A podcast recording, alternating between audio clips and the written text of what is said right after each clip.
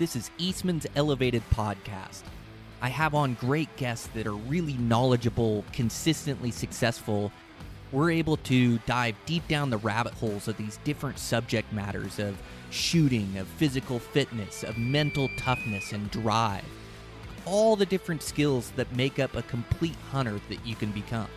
Here's your host, Brian Barney. Hey, what's going on, guys? Got a brand new Eastman's Elevated for you. So, on today's podcast, I have on a couple of the guys from Stone Glacier. I have on Kurt Racicot, which is the founder of Stone Glacier. Uh, now he's head of design, and he's a an absolute go getter. He's a mountain hunter and um, hunts a bunch of the high elevation stuff as well as backcountry elk and deer. And we get to talk to him about it today. It made for a great conversation. We also had Lyle Hebel on, which I really like Lyle. I've known him for a few years. He's a go getter as well. He's just getting back from a spring black bear hunt on Prince of Wales. Uh, he tells some awesome stories and, and talks about the adventure, which um, also added to the conversation. So, uh, really happy to sit down with these guys. I really enjoyed the conversation, and I think you guys will too. I want to thank our sponsors for today's show. I want to thank Stone Glacier. Uh, Stone Glacier has been a huge supporter of Eastman's Elevated, and I really appreciate it because their gear matches my style of hunting perfectly. Uh, I love using their sleep systems and their tents. Uh, I really like their Sky Air, uh, which I talk about in today's podcast. It's a modular system, a bivy tent, super lightweight, and it just fits me right for a lot of my August and September hunts and even into October. Uh, then I go to using their single man tent, which is a bomb proof four season tent with tie downs. Uh, it can it can go through any kind of weather and um, going to keep you safe and warm. And also they have a, a two person tent as well. All of them are light designs, but just great shelters. Uh, they're tents you can sit up in them, you can get changed, and um, uh, just a bunch of features with the vestibules to be able to keep your gear dry, and uh, just a, a, a really well thought out design on all their tents. They also have great sleeping bags. So I tend to use the 15 degree the most, as that's my go to. They also have a zero degree for cold weather, and they have a 30 degree quilt. Uh, so that 30 de- degree quilt, we talk about it in today's podcast, how you can bring down the temp rating by wearing your puffy pants, puffy jacket, uh, how it's really small in size, and then also super lightweight. So a bunch of good backpacking knowledge in today's podcast. But thanks a bunch to Stone Glacier for their support. We really appreciate it. I also want to thank Forever Barnwood. Uh, so, Forever Barnwood is a company that makes new pine look like old barnwood. And so they have this process where they impregnate the wood, which makes it look like this uh, grayish brown color, just like it would on an old 100 year old barn. And they actually have finishes on the outside, so you can get a circle sawn finish, which is what I used in my house, or they have the old weathered 100 year old look uh, where the, the grain's a bit indented in. Uh, it's just a really good old look, and it's just a, a great product to use in these Western homes, uh, as as well as any contemporary home as well. Uh, they just add great highlights. And in my house, I use the base and case trim. The custom doors are outstanding. Like they're less than an alder door and they're absolutely one of a kind. Uh, I also use their box beams to make like this facade beams in my main great room, which really set it off in there. And um, also their shiplap I used on the back of the bar, and I also used some of their posts as well. Uh, they have a bunch of products. They also have a floor that looks outstanding. Uh, they have siding that they're producing. They you can build cabinets out of them. Like pretty much anything you can dream up, they can mill for you. Uh, they'll ship anywhere in the United States. It's great price point. Uh, so if you're building a new house or a builder, make sure to go check them out. Uh, they're just great for any product you have or any um, uh, any project that you have that you're doing, whether you're finishing a basement like a wainscot or uh, they look great on ceilings. They have a good shiplap that looks good on those. So, just a ton of products, a great company. So, if you're in the market for any lumber, make sure to go check them out at foreverbarnwood.com. I also want to thank Black Ovis. So, Black Ovis is an internet retail shop. Um, man, they're producing great gear. I had a, a buddy out bear hunting, um, had Clint out bear hunting here to the house. Uh, him and Dan were down, and um, man, Clint's using a lot of that Black Ovis gear, the pants, and then he had the the overshirt, and just looked like a great quality product. So you can check out their own name brand as well as all the top name brands. Uh, they have great pricing, great shipping, and you can save ten percent on your order. So if you're in the market for some new gear, make sure to check these guys out. Put in the code Elevated ten, and you'll save ten percent on their gear, which is a big savings. Uh, also, want to mention Camo Fire. So, Camo Fire is the app with all those hunting deals that come up every 24 hours. It's an app that you can download to your phone, and then they pop up, and you can save some money on some quality gear. Uh, you can check out everything we're doing at Eastman's. Of course, check out that new podcast Dan Pickar and I are doing. It's on a different feed. It's called Eastman's Bow Hunting Journal Life of a Bow Hunter. Um, so you can search that and find that anywhere where you're listening to podcasts. Uh, great episodes. I think we're six episodes in and uh, really having fun with that one. So make sure to go check it out. Podcasts on gear, podcasts. Uh, definitely able to dive a little further in depth in archery. Uh, last week we talked about arrow setups a bit, so some some good subject matter there as we're coming into season. So check that out. Uh, check out the the mule deer course. Uh, you can save ten percent by putting in the promo code Brian MDC. And um, also, check out Eastman's Tag Hub, or internet research tool, which we're revamping uh, with a, a, mapping software program. It's a great program, and you can also get a free subscription to Mountain Tough Fitness on it. Uh, just put in the promo code Brian, and you'll get the um, Eastman's Tag Hub and MDC. And I believe there's some, like some bundles too that you can check out on Eastman's with the the magazines and uh, the Mule Deer course or Eastman's Tag Hub, whatever you're interested in. So you can check out those bundles as well. And man, with that, let's get into this podcast. It's a great one. Uh, Kurt and Lyle from Stone Glacier. I'm your host, Brian Barney. Eastman's Elevated. Here we go.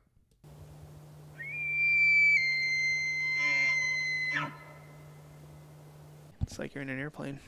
Yeah, that's it, right? yeah. It is in the airplane. Yeah. Well, yeah, lucky enough to sit down with Kurt and Lyle here from Stone Glacier, man. Congratulations being in the new shop. Looks awesome. Well, thank you. Yeah, we're excited to be in here. It's been we're rolling up, I think, close to a year now. We're just yep. a touch over, which is great. Yeah, it looks like um, everything's organized or has its spot. Tons of gear back in the warehouse in here. Yeah, you guys are um, running off all cylinders. Yeah, yeah, it's been really nice to to get into a spot where everybody has their own space. Um, it's designed for our business, and I, I think it's just made a big difference for everybody here too, as far as yeah, we we always joke because there's um, there's so much stuff out there that you saw coming in all those boxes. Uh, most of that was in our old space, which was like a third of this size, so we don't even know really how we operated out of that. yeah, organized chaos. Oh, huh? man, it was like you would move boxes to move boxes to move boxes. It felt like at the old one, but yep. yeah, it's nice. Like Kurt said, everybody's got a a, a space to work in, which mm-hmm. is great.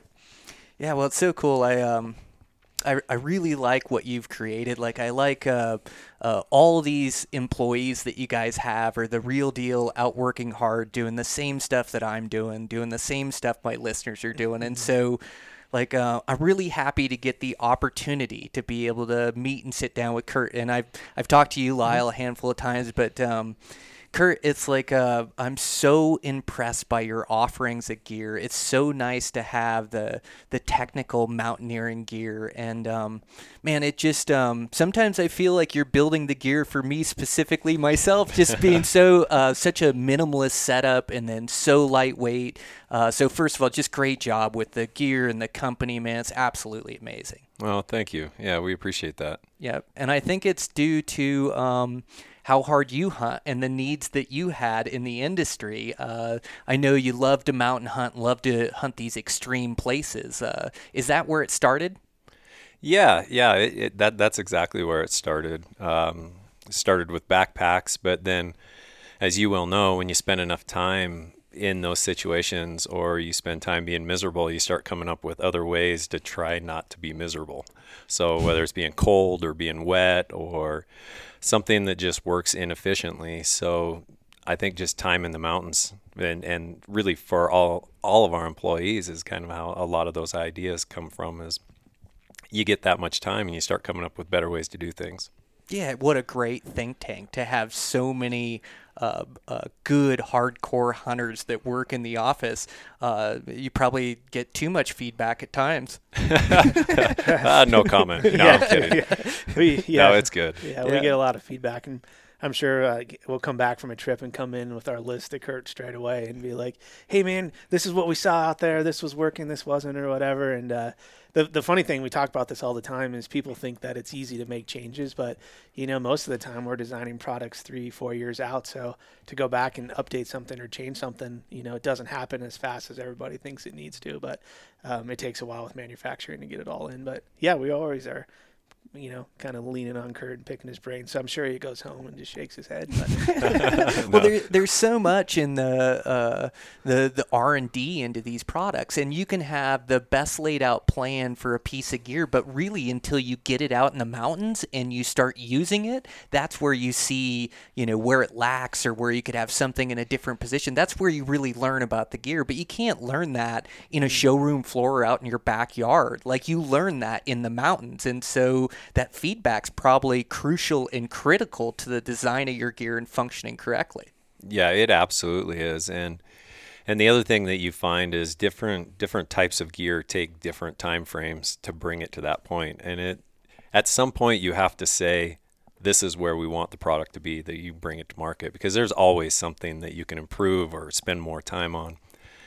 But it's that time like you said actually being used so you can see failure points you can see things that you can't test in a lab things mm-hmm. that, that that lab equipment can't tell you or abrasion resistance all those things just use that's mm-hmm. the only way Well, and it is a give and take with gear, right? Is you can't have the best of all worlds. It just doesn't work that way. It's a give take. Like you can't have a super durable piece of gear and then also have it lightweight. Like you've got to find a happy medium with this gear that's going to fit the majority of hunters. And so ultimately, like you have to make a final decision on things like go, no, this is the weight that we want it. This is the durability that we want it. This is going to hold up and function for the majority of hunters out there. Yeah, yeah, for sure. And then communicating that because being able to give the mindset behind the specific piece when you bring it to market, then that hunter like you can look at that and say, yes, I could buy something. I could I could have rain gear that weighs twice as much, that's non-permeable.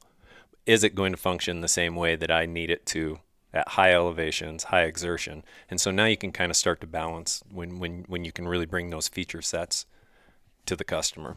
Oh, that's a good point. Like, um, it's probably like a big part of your guys' job is also to educate uh, your audience and um, uh, the people that are buying your gear what the use is for that gear. yeah, for sure. I mean, we we spend a lot of time and effort just doing that, building content. Excuse me, specifically around like, yeah, what's the end use? How do you use it? How do you clean it? You know, how do you repair it? Those types of things. But yeah, at the end of the day, like all this stuff is technical gear and there's some type of learning curve mm-hmm. to it. And so for us we yeah we spend a lot of effort teaching our consumers how to use the gear and how it's going to benefit them. But yeah most of the time we design things and if you don't really you know dig into why we did it this way people just instantly have assumptions that oh maybe it's not for them or it's not right. But if you educate them just a little bit they start to see what you saw. And then overall they just have a, a generally better experience i think in uh, when it comes to like actually using the products and at the end they're happy with their purchase right? And and that's what we want is for people to be satisfied with the product.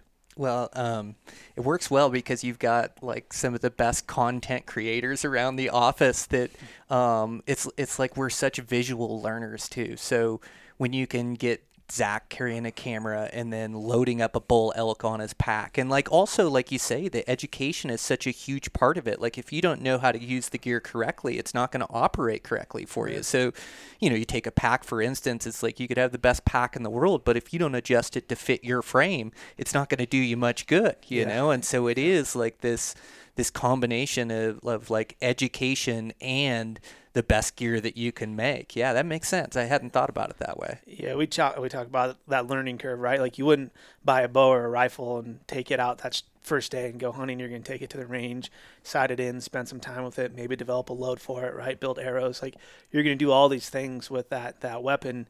Why aren't you doing the same thing with your tent, backpack, sleeping bag, all these different pieces of mm-hmm. gear? Like you should know them in and out before you go use them because it just enhances your experience while mm-hmm. you're out there. No, that wouldn't be any fun. I like setting them up in the dark when I've never seen the thing, you know, Right, trying to figure right. it out as I go. yeah, yeah, yeah. but and that's like that um, you know you guys have a bunch of great tents that i absolutely love but they all have different uses too it's like um, to be able to pick and choose the right shelter for the right hunt is crucial as well if you make the wrong gear choices uh, on said hunt like you could be miserable even having that gear so it's like being set up for the hunt that you're gonna do Yep. Uh, so why that like Sky Air, like it's a, a modular system. It's a bivy tent, which I've been using bivy tents for the last 20 years because they're so lightweight. Now they're a single wall design. You have to set them up with a trekking pole or a stick, and so like you've also there's a learning curve there of getting them set up correctly. You know, making sure that everything's taunt, making sure that rain when it comes off the fly isn't going to come inside the tent. So there is such a learning curve with it, but once you get good at it, you've got a bomb-proof shelter for a pound and a half. Do you guys use that Sky Air quite a bit as well? I use the Solus more than anything. Do you? Yeah. Okay. Yeah, I do, and um, and and I think it's just primarily based around the type of hunts that I'm doing Mm-hmm. earlier in the season. Uh, a lot of those are at ten to twelve thousand feet, and and with with very little shelter. Mm-hmm. So being able to buck the wind is a big deal. Having a few more guy out points, Mm-hmm. you know, you just kind of get to that physics part where you have to keep the shelter on the ground, and and the Solus does a good job of that. But yeah, to your point, for a majority of elk hunting or even high country mule deer hunting, where you where you do have a little bit more shelter or a little bit more opportunities to um, different scenarios where you can set it up, that that sky is the way to go.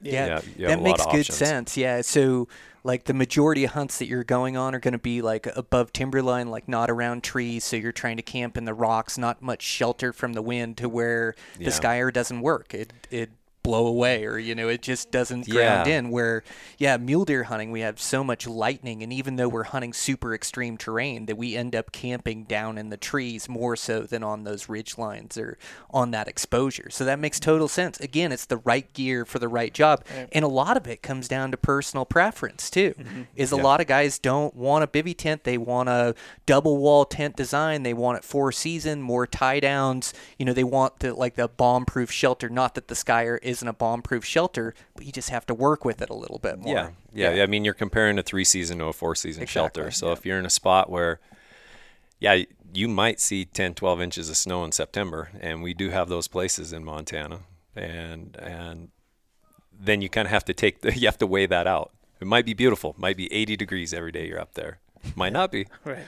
So gonna have to figure it out. Yeah, the the versatility of this Sky Air though is so awesome. Oh, 'cause, man. Like, and it weighs nothing. I mean, if you just run the uh, just the tent portion, it's like four ounces, right? Mm-hmm. And all you need is a stick and a trekking pole, and you're ready to go. So I think it's great. Like sometimes I'll use it just if I'm hunting like antelope from my truck, right? Like just go pitch it out on the ground and, and go take a nap in it. It's such an easy piece to set up. But yeah, I mean, it's all about different hunting styles, versatility, and I think you know we have a, a tent or a sleep system kind of that works for everybody across all those systems. And um, I mean, even our sky dome which is a giant giant six person tent you know that's like a late season tent. You can put a sleep or a stove jack in for warmth which you know we we don't have a teepee or anything like that which a lot of guys love. But yeah just about that versatility and giving guys the options to you know whatever's going to fit your hunt we probably have a shelter that's going to work for you Yeah, you absolutely do Yeah. for sure. Well, and that's where that, um, you know, I use that the Solstice the four season like a New Zealand pouring down rain where you're gonna be in that,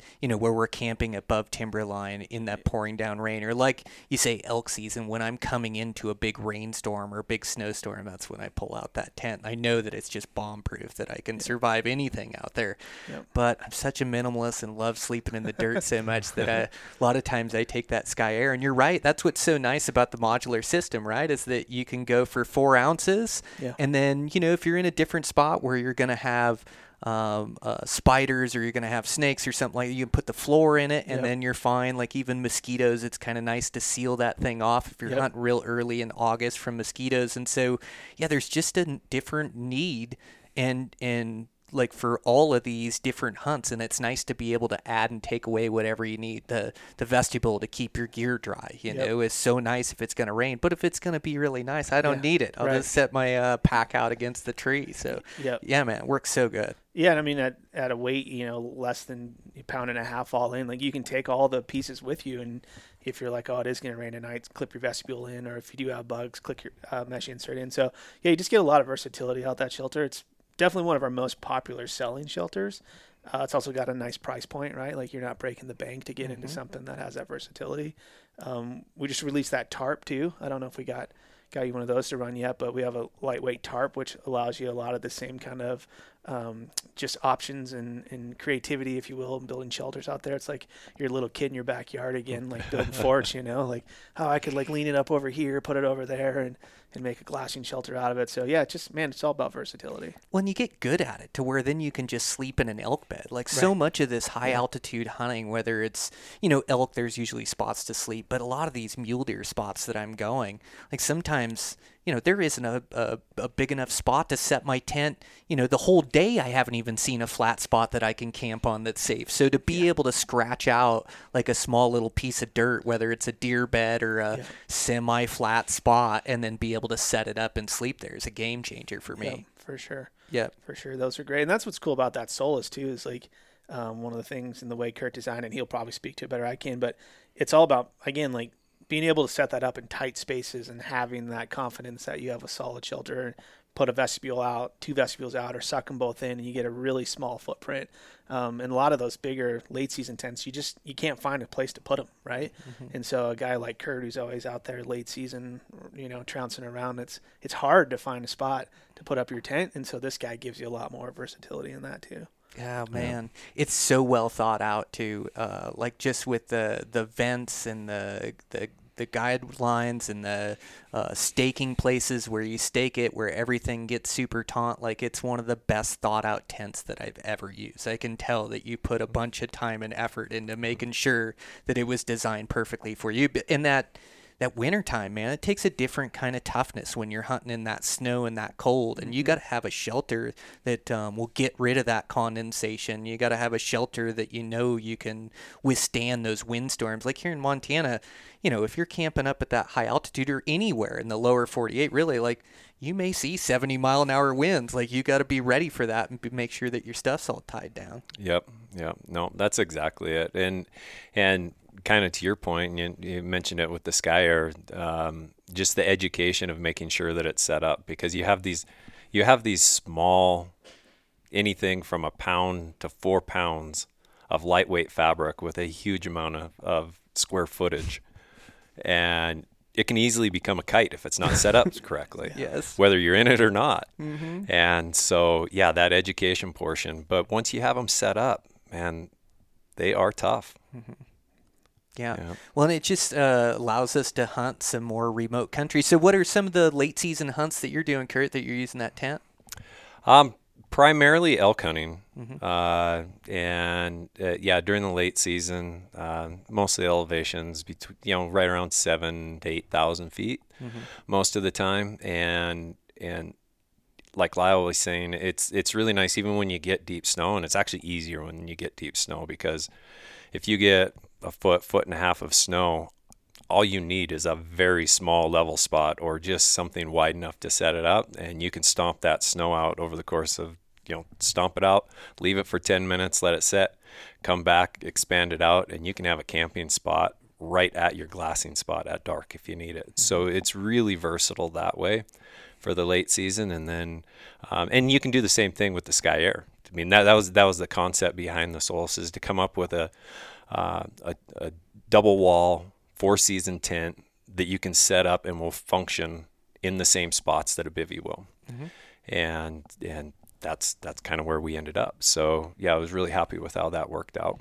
So much more comfortable than a bivy. A bivy is just like it is miserable. Like it's great if you got nice sunny weather, but the moment that you get any storms or anything, it, it turns into a sufferfest with a bivy sack. I've been Yeah. I've been caught out a few times with those things for sure. Yeah. Well, it's, it's even small things like in the Solus, you can sit up in there, right? Mm-hmm. Like put your clothes on. It's so much easier. It's such Yeah. a game changer Right? to be able to Yeah. sit up and put your clothes on. Yeah, Yeah. you're right. Yeah. Yeah, drink hot coffee in there. Like it's just so much easier Yeah. than a lot of the bivies where you got to lay down when you're in them. especially especially in late November. I mean, when you think about how early it's getting dark and how late it's getting light, Yep. I mean, you don't have anything to do for 12 hours. You- If you're laying in a bivy for 12 hours, that's a lot. Man, so that's nice me to have a little bit. Yeah, little I bit end up hunting muleys a lot, like during November and December, and um, you know whether that's Badlands or breaks or big mountains or wherever they'll give me a tag to go bow hunt them. But I, it is such a unique experience to be able to hunt late season elk, and I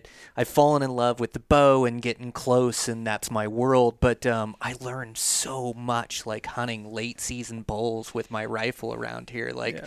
Uh, uh, you know, it's it's like general season, so there's guys out, there's hunting pressure, uh, but it's the snow and the cold takes a different kind of toughness, and then you just have to put these miles on in the snow and the cold, and then uh, those master vantage points are so tough to sit at. Like you say, it's dark for so long, so when you're hunting by yourself, I mean, when it's dark at five, six o'clock, and you're not ready to go to bed, like you've got three, four hours of just sitting by yourself, or you may have twelve or fourteen hours before the lights come on again, and and then you just have to make so good on those morning and evening hunts, trying to make sure that you're in the the right spots at the right time. But man, I learned so much hunting late season bulls about hunting all species really, but especially about hunting elk. And I I think it's something that everybody should go experience once in their life at least. Yeah, I agree. I I love it. it I, I think it's it's one of the tougher hunts to do in Montana and be successful on mature bulls. They Yep. um, consistently. Mm-hmm. There's only a few guys I know of that are are consistent doing it in late November, and they're animals. Uh, but I think the coolest thing about it is that when you are able to find them, it's typically kind of a drawn out hunt because you'll either spot them in the morning and spend all day trying to piece it together how you're going to go find them. It's it's a lot like sheep hunting or goat hunting where it hasn't happened for me ever in the late season where you just bump into something and shoot it and it's over within seconds. That's typically, I mean, that hasn't happened to me. I know it does happen, but I, I think I like that part of it. That's almost like a chess match. You have to move from spot to spot. You have to put the whole hunt together once you spot them. Um, yeah, that, I, that that's one of the things I really like. It's really well said. Yeah, that's exactly right. Yeah, it is drawn out. Like you get you get the full experience out of it. There's not many times that, that you're hunting for a mature six point bull in the late season and you're not going to get the full winter experience. You know, Yeah. you're going to have to put your days in. Like you say, it's not going to come together on day one, two, or three. Like a lot of times, these hunts, like even, you know, bear hunting for me is uh, uh, with a bow and arrow in Montana, spot and stock. It's one of the toughest species to hunt just because there's less of them than there are ungulates, and especially when you're hunting for a big mature boar. And so I've got to put day after day in. Like it's it's a bit of a grind, and I think that's what I like about it. You know, it's like I'm 10, 12 days in, and uh, my buddy killed a good bear about a week ago. But yeah, I'm I'm yet to get my chance on a big boar, and I'll, you know, there's some years that I have 30, 40 days in before it's all said and done. And I like that. Like when it all comes together, it means so much, and you sure get the full experience out of the hunt. So there's definitely something to be said for that. Oh yeah, yeah, I would agree with that. Yeah, for sure.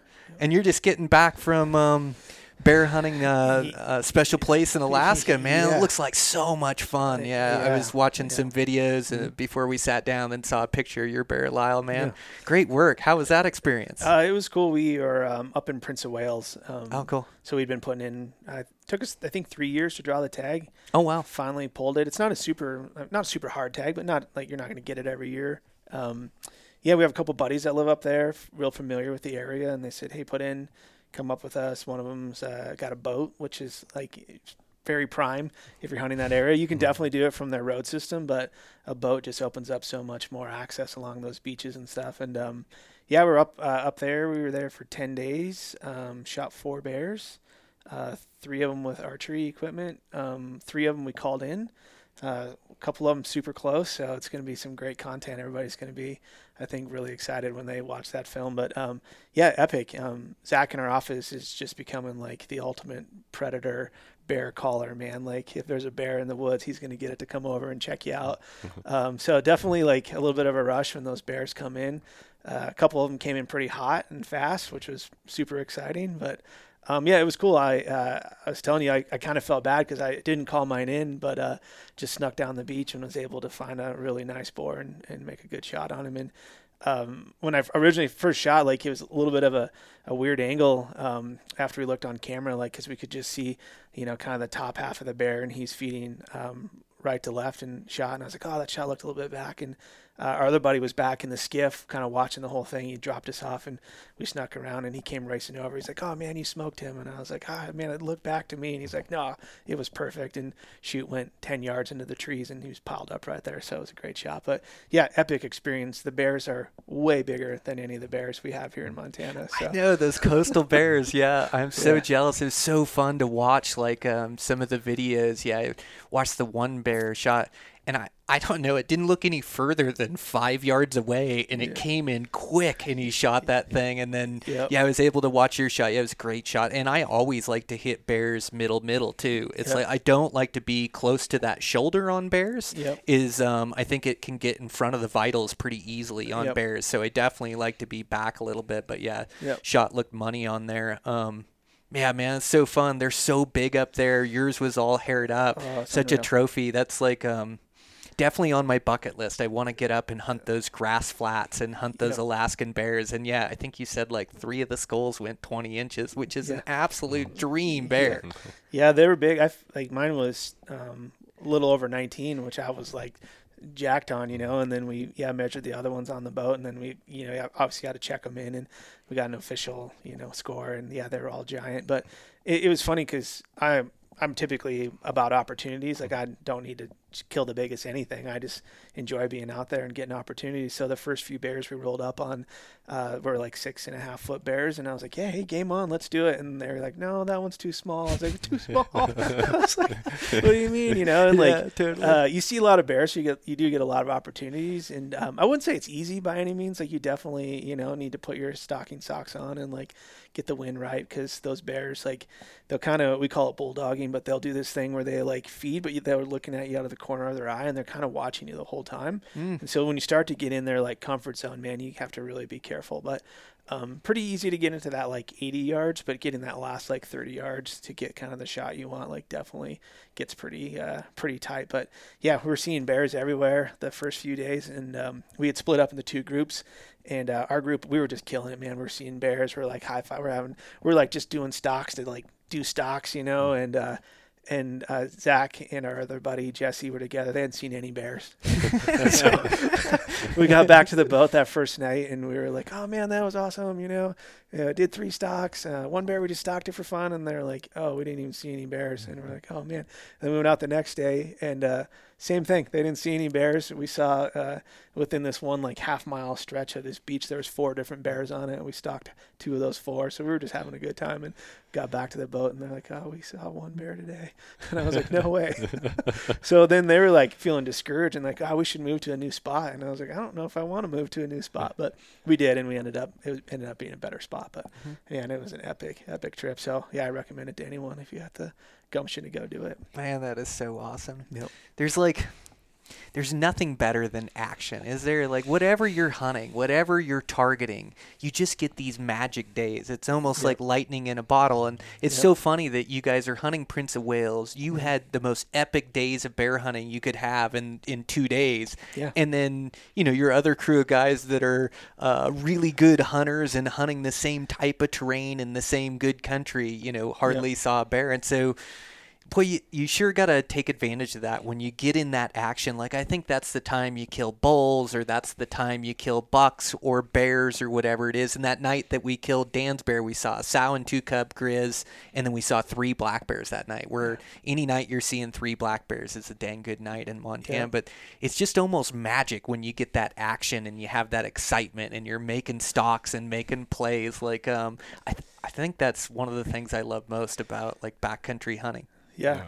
yeah, It was it was cool. Like um, you know, we're cruising around in the skiff, checking beach to beach, and it felt a lot like um, like archery antelope hunting in Montana, right? Like you spend a lot of time just driving around trying to find something and that's kind of what it felt like where you have those days where you you know you can't not turn up an antelope when you throw your binos up that's what it was like and so yeah we were having a great time but i don't think those guys enjoyed those first two days as much as we did well it can be timing too right? Is like you Oh, can 100%. go hunt the best unit in the in the country for something but boy if your timing is off where you don't quite quite time the muley rut maybe you show up in late october and they're not staging for the rut yet or sometimes the seasons can just be off you know where they start a little bit later that that elk rut will sure like uh uh, ebb and flow. You know, it's like um, you know, you'll be in one spot and it'll be red hot, and you know, you go check a different spot and the bulls won't even be with the cows. It's a, it's such a ebb and flow, but it's such timing on these hunts, and then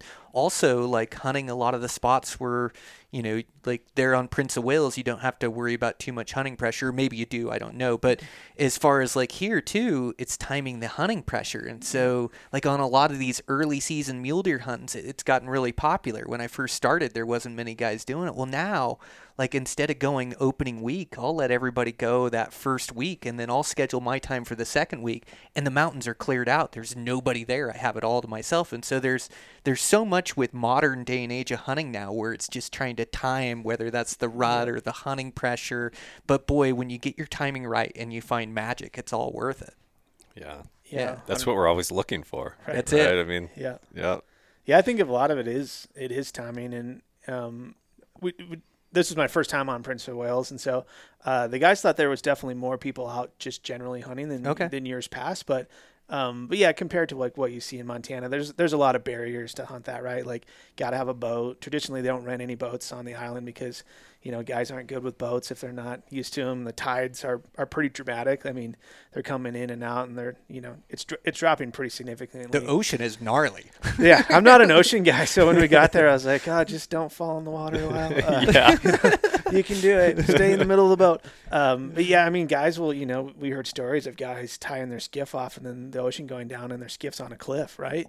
And boat tips off, ruins their boat. Like, there's a lot of things that can go bad when you're out there in the water. And um, but yeah, I think you know we we were joking too because like we didn't really have a lot of expectations. You know, like my our group, we were kind of like the fun loving, like let's just go get it, guys.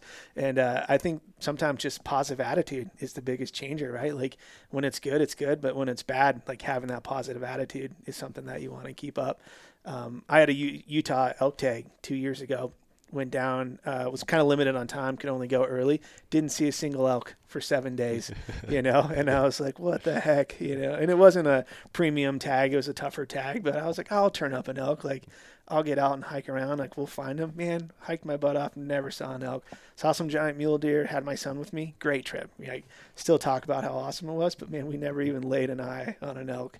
You know, um, I take that back. We saw some cows, but no bulls. But I was like, "Holy cow, what a discouraging thing to do." well, you know, it's like part of the challenge with this um, public land hunting is you have to take chances, and you have to take chances on units, and um, Yep. you know they don't all work out. Like you do your research and you crunch the numbers, and you find the country that fits your style of hunting, and you Yep. go all in on a place. But Yep. you know, a lot of these places, it's the first time I've ever been there, and I don't have somebody suggesting I go anywhere. Like it's all Right. done through my own research. So yeah, I strike out now and again, but I think that's like an important part that you bring up, Lyle, is like just your attitude with things. And you you harvest a few animals and then you know you start to realize that the enjoyments in the journey the enjoyments in the adventure that you're having the enjoyments like being able to be there and be present and being able to challenge yourself physically and mentally. And so like when you when you it doesn't have to be great hunting to have a great attitude. Like if you just have this good attitude um, you you just take it in as it comes you enjoy the experience it seems like maybe in my younger years I, I was so driven to succeed and get an arrow in an animal that i almost pushed too hard Yep. to where now i've just got confidence in my skills and my abilities confidence to be able to find animals where i can just relax a little bit more take in the experience and i'm still pushing hard. I'm still trying to arrow an animal. I'm still doing everything in my power to try to find one. Um, but yeah it just um, I- I'm able to let it come to me, Yeah. and there's just more six points and more giant bucks that die because of it, just because I just let it come. Do you find that as well? Like when you're when you're hunting, like letting things unfold and taking it as it comes, and definitely a positive attitude, right? Any successful hunter has a positive attitude. Yeah, no, I, I think that that's really well said. Um, as I've gotten older, I think just having opportunity to go, just uh, you, we know when when you're raising family and you have young kids and work, and there ends up being certain falls where things just don't line up where you can go that much, and and I think those types of times changed my priorities a little bit to where I just wished that I had more time to go and be in the mountains and filling the tag. That that would have just been icing on the cake if you could have done that and and then as i've continued to get a little bit older i think that actually filling the tag means less. And i don't know if that just being out means more. And and then now that my kids are old enough to hunt now that's even taken that next step.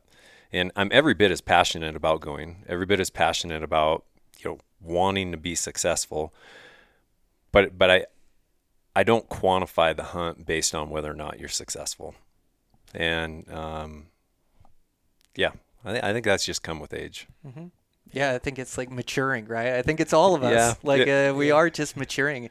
It's it, you're right. It's the experience. It's the adventure. That's what you remember. And some of my unsuccessful hunts are some of my most memorable and my favorite hunts out there. You know, just being able to grind for 10, 12, 14 days to try to harvest an animal. Like those are some of my most memorable times.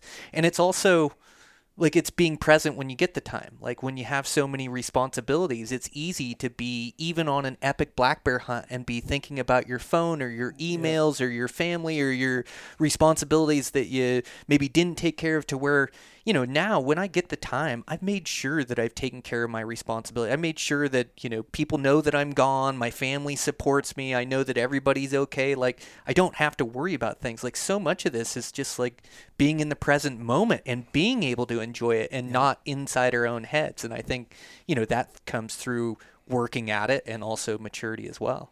Yeah. Yeah, for sure. Like that re-entry, we always joke, is sometimes not worth the effort of going. Oh you my gosh, right? The re-entry or the like trying to get ready to go Oh, is so stressful yeah. before you leave on a trip. Right. Yeah. I mean, you spend a lot of time packing, repacking, but doing things like, yeah, did did I get all my work done so that I'm not hosing the guys that are still here? And you know, do, is my family set up okay? You know, what if something happens? Or how are they supported? So yeah, there's just a lot racing through your mind. And you know, m- uh, my wife's super awesome. She she's pretty much down with everything, but she's always like, "Oh, you're going hunting for work," and I was like, "Hey, like this is like legitimately work." you know and like I, I think there's this kind of perception of like like yes it is a good time and and yes we are hunting but you know the majority of the stuff we're doing like we're making content we're filming so there's like a different expectation right like you want to be successful i mean you know for me personally like i don't again like like kurt said i don't value the quality of the hunt on if we got a kill or not but unfortunately youtube sometimes does right and so right. so like you're trying to really make sure that you're successful because obviously it's an investment right like uh, time, money, you know, to go and do these things. Plus, we're testing new products on this last trip, so there was a lot of effort around, you know, are we getting the right data to support, you know, the product and Kurt, and so there's just a lot of things going on, and so yeah, when people are like, oh, you're going on a hunting trip, I'm like, man, this is work, like, it's actually pretty stressful. We have a giant shot list that we go through, uh, you know, while we're out there checking boxes every night. We have a meeting like, what did we get today? What did we not get? Like, did we get it? And then we watch it like, oh man, that's close, but like tomorrow let's try to get this. And and so like it's a little bit stressful too while you're out there to ensure that like, yeah, we got all the boxes checked. But um, and then sometimes it's super easy. Like again, the bear hunt, like it, it went way better than we expected it was and you're like oh check check check check check all right what are we gonna do Yeah, now right um, but yeah so like we always joke that yeah like people always say you must have the best job ever and they're pretty awesome but there's definitely a level of stress that comes with having these jobs that people don't always i think understand Yes, for sure. Yeah. Um, Yeah, I know it's like uh you know, and I have to mix and match the hunts that I film and the hunts that I don't so that I can still enjoy it to the fullest and I don't lose my mind because there is more stress on your shoulders when you're trying to film it. I know, Mm-hmm. you know, Eastman's fitting the bill for a cameraman and, um, you know, they're not cheap per day. And, Yeah. you know, there's a lot of stress and pressure. And to try to build a film around a public land, do it yourself bow hunt is so extremely difficult, you know, where I'm just not going to be successful 100% of the time, but I have to give it my absolute all. So, yeah, I, I do like you feel the stress a bit at times or the pressure a bit. And, um, but you know, it's like you say, it's the the best job in the world. Like I, Yeah. I can't complain too much for sure. And then it's just for me, it's mixing and matching in the enjoyment because my love is for bow hunting, and Right. so you know I can't lose that or lose that passion for it. And so yeah, I do about half and half, I'd say. You know. Yeah, we we do good good with that too. I mean, we definitely draw tags or do things, and you know, for us, like the majority of our content is based off of product needs, right? Like, what do we need to highlight? What do we need to test? What new products that we have coming out that we need to you know filter into these trips to make sure that we're you know highlighting the product, being able to do any final testing, things like that. But yeah, we'll we'll get really cool hunts that nobody ever knows about, right? And we'll go do them, and it's those are the ones that oftentimes are like the super cool special ones. We're like, man, that was really awesome. I'm glad we did that. And uh, it's pretty dang easy to wake up and just go hunting and not be like, oh, is the camera guy ready? Who's got the shot list? Like, Oh my gosh, know, that's like- that's a mistake I made for the first ten years of filming. Are you kidding me? yeah, yeah. just uh, just hunting. Yeah, Yeah, for yeah. sure. No, uh, it is, but it's so fun when you capture it and you're able to tell the story to like uh, you know, the people that follow Stone Glacier, but also family and friends, and you're able to build this film that really showcases this adventure you had in the mountains. Like that's something we'll have forever, you know. And so, like when you capture it and it comes together, it's pretty fulfilling. But you do have Yeah. to be really committed to the film. Like for me, it's Yep. more committed to the film than I am committed to killing an animal. Like you have to make sure that you're checking all your boxes and Right. get you know capturing everything and the essence of the hunt. Yep. Um, but it is fun when it comes together and you're able to edit it together. And you guys put out some amazing films, man. Yeah, the bear film that you put out last year. Yep. Uh, that Zach's so talented. I see him racing around every once in a while. I see him during hunting season, and he's usually getting back for a hunt or going on one or helping with the pack out. Like that guy keeps so busy. Yep. Um, you know, all your guys really. But um, Yep. yeah, it, I mean, it shows in your guys' films that are so next level. Yeah, we we always like um well, we feel like we have some of the best content men. That's what we call them uh, in the business. You do? It, it takes like a special guy to keep up with long-legged Kurt over here, right? Like, not everybody, not every cameraman has the ability to do that, or des- the desire to like go sleep in a tent, you know, when it's negative five outside. You know, most of them don't want to do that. So you have to have the right guy that will do that, and you know, be physically, mentally in shape. Like it, it's a lot to ask of them to do that, and we've definitely had some guys quit like on the job. Like, what, what are you doing? You know, they're like, I just can't do this. And you're like, what the heck? Like, Yeah. uh, and we always joke like a lot of it I think is mental because I'm not like the most fit guy. I work out, whatever. Uh, chubby athletic is kind of. Whatever. and uh, but like you know, it's just being able to like grind constantly Mm-hmm. and like uh, we make those bear films we call them the, the savage access series it's Mm-hmm. pretty much zach picking the worst spot on a map where we think there might be some bears and then me and ryan rolling ourselves up the hill into it you know and like and it's it's awesome like we love pushing ourselves we love that content but we wouldn't be able to make that with somebody that's not zach you know uh, sam everett probably could do it but not every cameraman is going to be able to go do that so Yeah, it's just so different true. it's just Yeah. so different Like Kurt, your reputation precedes you. Like, um, yeah, I hear you're an animal in the mountains for sure, and um, I I definitely have the same issue. You, I think you're right. I think it is mental. I've had like uh, I, I have quite a few cameramen that have quit, and some that have quit on the job, some that have been picked up from a different state, so they didn't have to hike with me anymore. You know, so like, uh, but it's when you find the right guy. It's just like they just have to want it as bad as I want, or they have to want to get the content, want to be part of the team, and you do find the right guys that uh, fit the bill. But boy, it's tough to find somebody that's got the grit of a backcountry Yep. hunter that's been working 25 years to build this toughness and this, you know, this ability to be able to grind out a hunt and to put in effort day after day and to Yep. keep up mentally, like that's a big ask for guys. And then, you know, they're get, getting paid per day, and pretty soon they're looking at their watch like five, six days, like, man, I think I'm good. I think I got my check here. I think we got everything we need. It's like, Yeah. no, we're not done we're not until done. uh, Yeah. uh, until the bell sounds. But yeah, it's um the the mountains like uh it it takes. I think it's what we all love about it is it does take a toughness and a grit and a tenacity to be able to hunt these extreme places and it's not easy even when we're in really good shape. It's still you have to tap into to your to the dark places of your mind to be able to continue to push and keep up. Do you find that like so you know, I don't get the. I've been on a a, a goat hunt, a couple goat hunts. Like I drew a tag in 2013. My dad drew a tag in 14.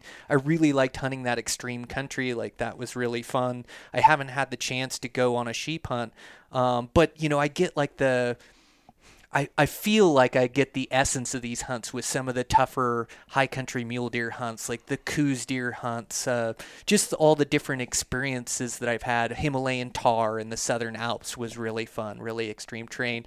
But that's got to be like um, these sheep and goat hunts for you, Kurt, like the ones that you've been on. Like these have to.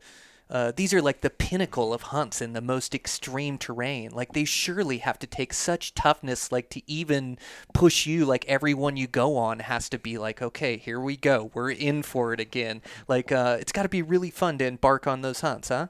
It is. It is, and I think that's what draws so many people to it. When when you look at the number of people, you know, those aspirational hunts of sheep hunts or you know goat hunts as well. It just takes you into a into country that you typically wouldn't be there if you're not an alpine mountaineer.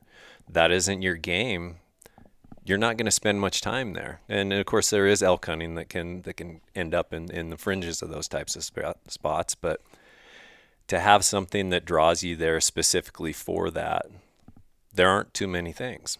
And so you get to experience some areas that typically aren't many people around. Um, and there are also areas that I think they challenge you as much men- as much or more mentally than physically. Because there's there's kind of a when you go in in, a, in an area like this there's a whole program that you have to put together. You have to figure out where you're going to be camping where you're going to be glassing from where you're going to find water. In my experience typically haven't been very successful if you don't have your whole program dialed in you know for when i go in the fall it's typically 10 to 14 days and i try to have every day mapped out where i'm going to camp where i'm going to look for water where i'm going to glass from where do i think the animals are going to be and how you're going to cover the country. So you it ends up being a, a large process opposed to just saying i'm going to go hunt this drainage today and know that you're only a day from the truck. There, so I, I think that that's that's the fun part for me is is that it takes more effort in in my opinion to put a, successful program together. And then the other side of it too is that once you have that set together and you're going to cover an area set of drainages whatever your plan might be i find a lot of fulfillment success in just covering it the way that i i had planned to. Even if i don't find what i was hoping to find I know that I did everything I set out on my plan. And when I'm back at the trailhead, I'm like, okay, I can check that one off the list. Move to the next spot. So I, I don't know. I, th- I, I think it's just that whole game um, from start to finish that, that draws you into that upper area. Mm, man, um, yeah, the same way I feel like you're designing gear for me. I, you're really talking to like what I enjoy about hunting. Yeah, it's um, like carrying everything you need in your backpack on a mountain hunt like that is like the purest form of hunting you can do. Just because you're so removed from civilization, you feel like you're on your own back there. And then, you know, just like you talked about the logistics and you know these these mule deer they don't need water every day. They can get it from the dew of the grass. And so a lot of my best spots there's not a lot of water there where you're maybe hiking in and you've only got 50 ounces of water and you know that you have to find water somewhere or you're going to have to drop 2000 feet to get it. And um, yeah you almost have to take care of yourself first and then the animals come second.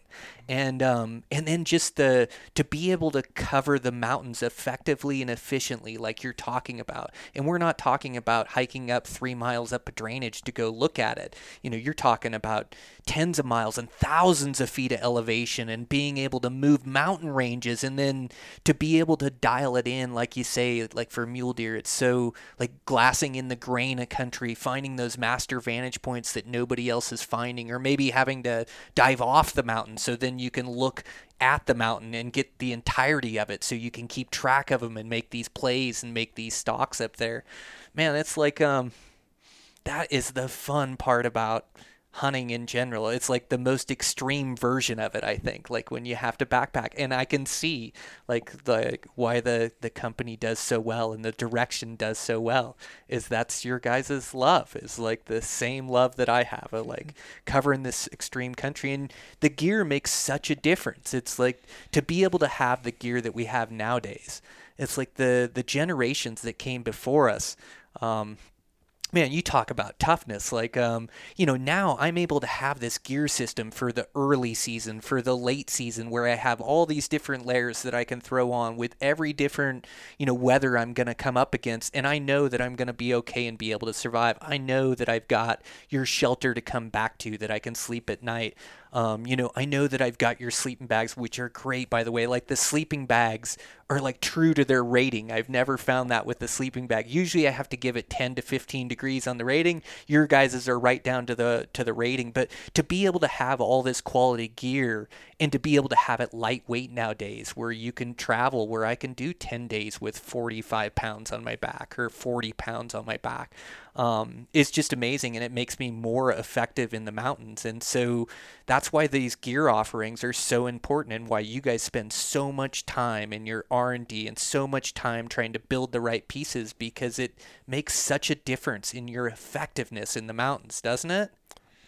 yeah, yeah oh yeah for sure 100% i mean we we talk about uh, our our product development all the time and like we're pretty fortunate. Like we don't really have to rush products to the market, right? Like we can definitely spend time developing them, things like that. Like our gaiters, we and that was a three and a half year project before we were like satisfied. Like yes, we'll take those to market. Same with sleeping bags. Like that was a good two years of, of straight testing to make sure that those things were what we wanted them to be. But yeah, I mean, I think there's there's kind of this urgency when you you sell products to like have to come out with X amount of new products every year. And for us, we try to do things just a little bit more organically and like, hey, what do we, what do we need to improve on? What are some of the issues we've been having that that nobody solved from the gear side, and how do we go about solving those? But yeah, I mean, sleep systems are huge, and I mean, you touched on it, sleeping bag rating. Like when we started looking at how to build a sleeping bag, we you know got a bunch of bags and we're testing them and looking at the ratings and like none of it really seems to make any sense to us and everything is like a different number than what it's rated at and we're like man like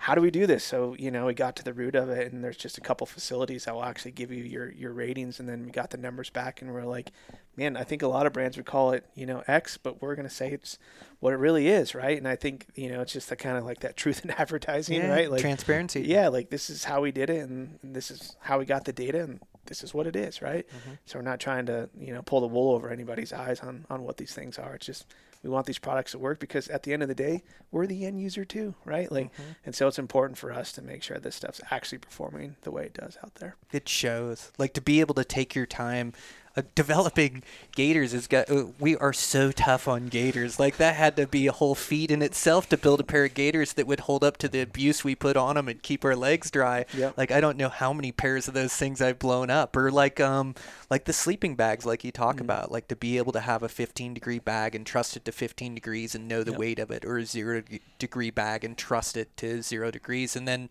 also you guys came out with the quilts um, too. Like yep. last year, I started using that.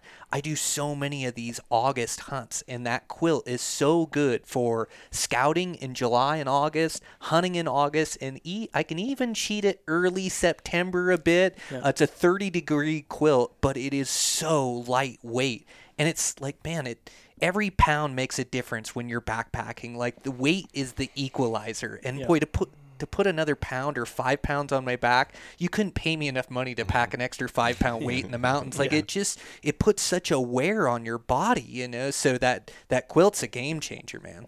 Yeah, for sure. And um, y- you know, for us, like you know, Kurt was was using quilts and was really interested in them, and they weren't as familiar to to other guys in the shop. But once we started looking at it and hearing from Kurt on like what he was doing and, and how you use them, we're like, man, like that really makes a lot of sense, and it's just such a versatile piece. I mean, you can run it as more like a, a blanket, you know. Um, ours has a foot box in it in it, which is unique from some of the quilts, so you can still keep your feet warm if you need to, or you can kick a leg out. But yeah, and like the it packs down tiny, like half the size of an Nalgene, right? Like you can mm-hmm. compress that thing down so small. It's it's pretty unique. But yeah, just a great product that again, like I think there's a little bit of a learning curve in it, right? I mean, we talked about that. It's you kind of got to understand when you use it, why you would need it, but once you have it, it's a game changer. Saves a lot of space in your backpack, doesn't weigh anything, and yeah, you can really really get a lot of out, out of that product. Yeah, for sure. Yeah, when we first started down the design path, I'd used quilts, and they're they're um, there are kind of some different philosophies on quilts, but you definitely see them more in the recreation, trekking, through hike type uh, user than you did typically on on the hunting side. And so we started to look at some of the reasons why, and and really tried to hone in on building a quilt that would do what a hunter would want to do or what they're used to, and they're used to using a sleeping bag. I mean, most of us are, and so trying to build the quilt with some of the sleeping bag modifications. Like I said, extended foot box, so the bottom of it feels like a sleeping bag when you're in it. Adding extra straps underneath so that you have four straps where you can actually wrap the quilt back around under you in colder conditions. And really, it sleeps just like a, a sleeping bag without a hood on it. So being able to have that crossover, but then, like you said, in the early season, if it's only getting down to 50 degrees, being able to open it up and use it almost like a flat blanket. So we just tried to focus on a few of those things, put the neck collar in it, just like we have in our Chilkoot sleeping bags, and and design it specifically how a hunter is going to expect to use it or will be using it.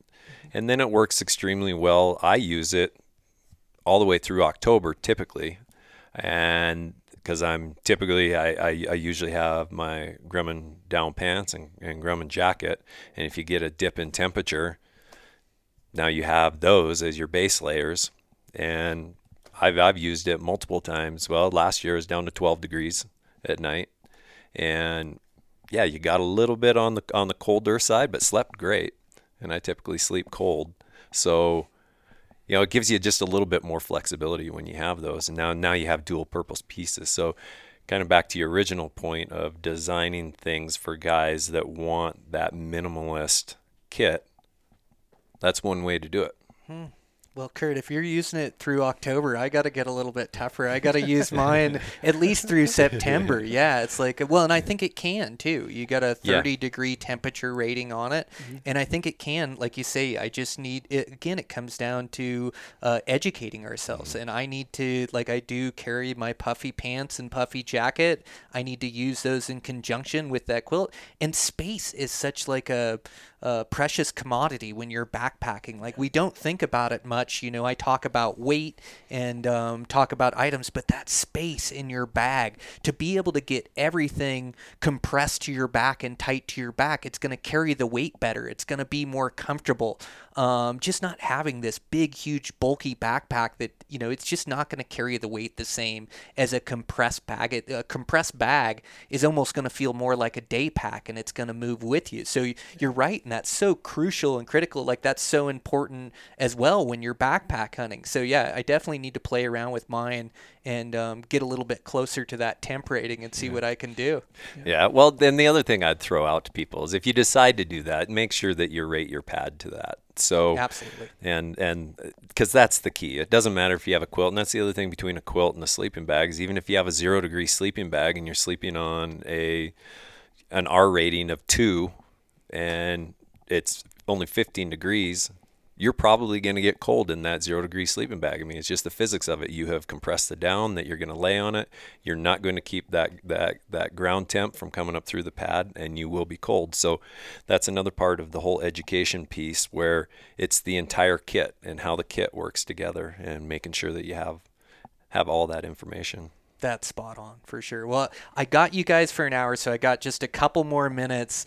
Uh, like, is there any of these new products that are coming out that you guys can tell me about that you guys got going on? Oh man, um, boy, I, I I probably have to defer to Kurt on on how much he shares, but um, we got a fair amount for next year that we're excited about for Right sure. on, Yeah. yeah. yeah, it's good, but I don't know if Kurt, if you can spill any beans or not.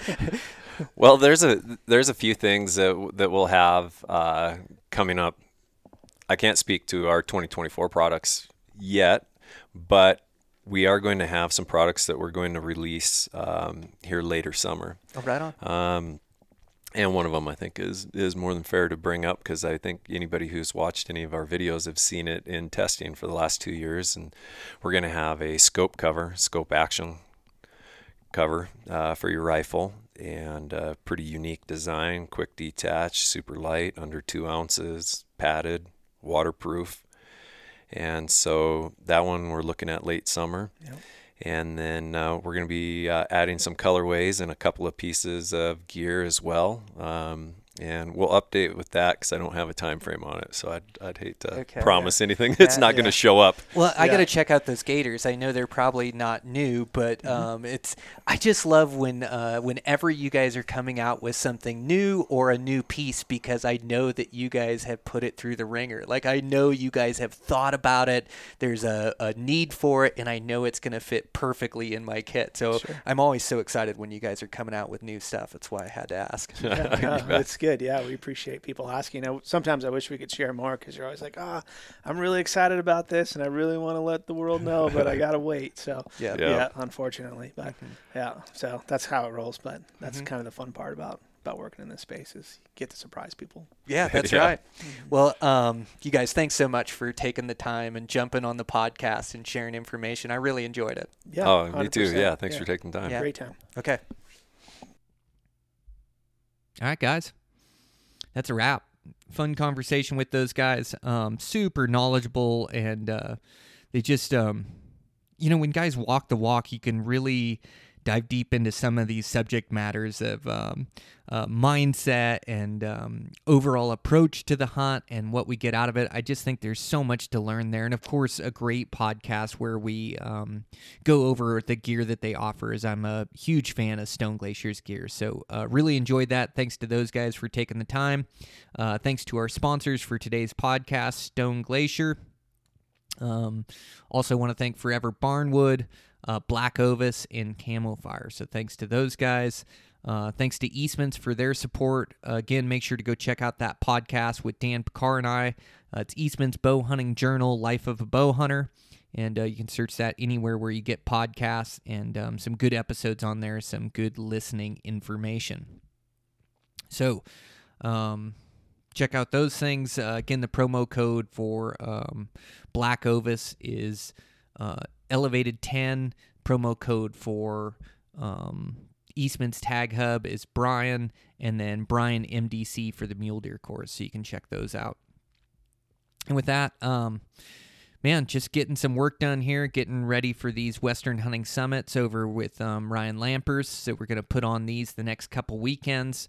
Uh, so I'll be headed over there here shortly and hopefully get some good podcasts as there's some great people showing up, some great speakers. So I'd love to get them on the podcast and do some live recordings.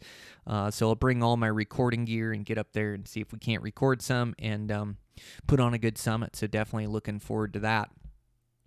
Um, bear hunting's just winding down here into the last couple days. Uh, so yeah, I was bear hunting pretty hard. We had um, uh, my buddy Dan Heverin had Clint down with him. Clint Casper, it's been on the podcast, and so those two were bear hunting. So uh, helped Clint fill out on a bear Sunday night.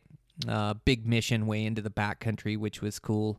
Uh, able to spot this bear and then sent Clint for it. Put a perfect arrow through it, and um, man, it was a done deal. Packed that thing out uh, late Sunday night. I think we were out at like one in the morning. Um, man, the Grizzlies are sure getting thick over here. Uh, probably set my all-time record for seeing Grizzlies. I think I saw nine of them in a couple days, maybe two, three days, uh, Friday through Sunday. So definitely a bunch of those things around, bunch of sows and cubs around, and um, it's getting a bit spooky for sure in these Wyoming and Montana mountains. Um, I've never seen so many, and a lot of these cubs I'm seeing are just two-year-old cubs or two to three-year-old cubs, which are going to be on their own shortly and having cubs of their own, and those moms are going to have other cubs. So like they're really getting thick in these mountain ranges, which um, you know is it, it's uh it's a wild place to hunt, which is neat, which makes for an adventure. But boy, you sure got to have your head on a swivel and be safe. Like there's real monsters out there, you know. And so, um, yeah, we're definitely going to have to control their numbers here at some point. But um, yeah, always fun to fun to see them at a distance. We'll say so. Uh, saw some good bears there, and then um, yeah, deer and elk numbers look okay. I didn't find too many winter kills in my home mountain range.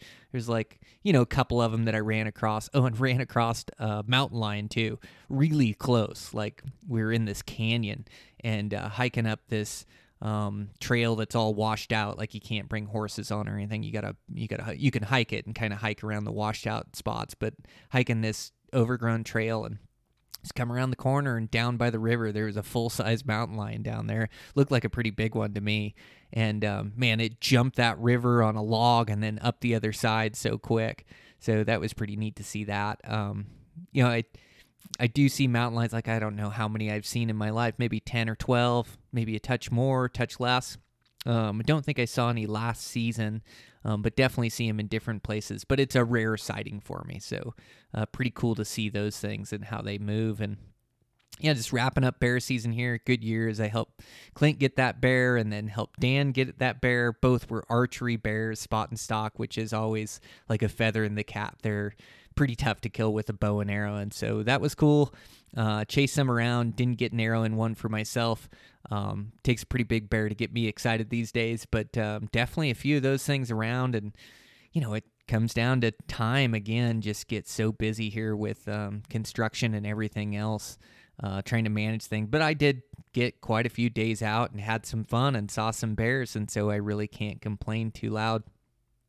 Um, yeah, just really looking forward to fall and getting some work done and um, cutting these legs loose on some adventures. So just trying to make my scouting plan for season, and then gonna put a hunt together here uh, with my good buddies in Hawaii. Gonna make a trip out there for a week or so and uh, chase some mouflon sheep and some axis deer and things. So that'll be a good getaway.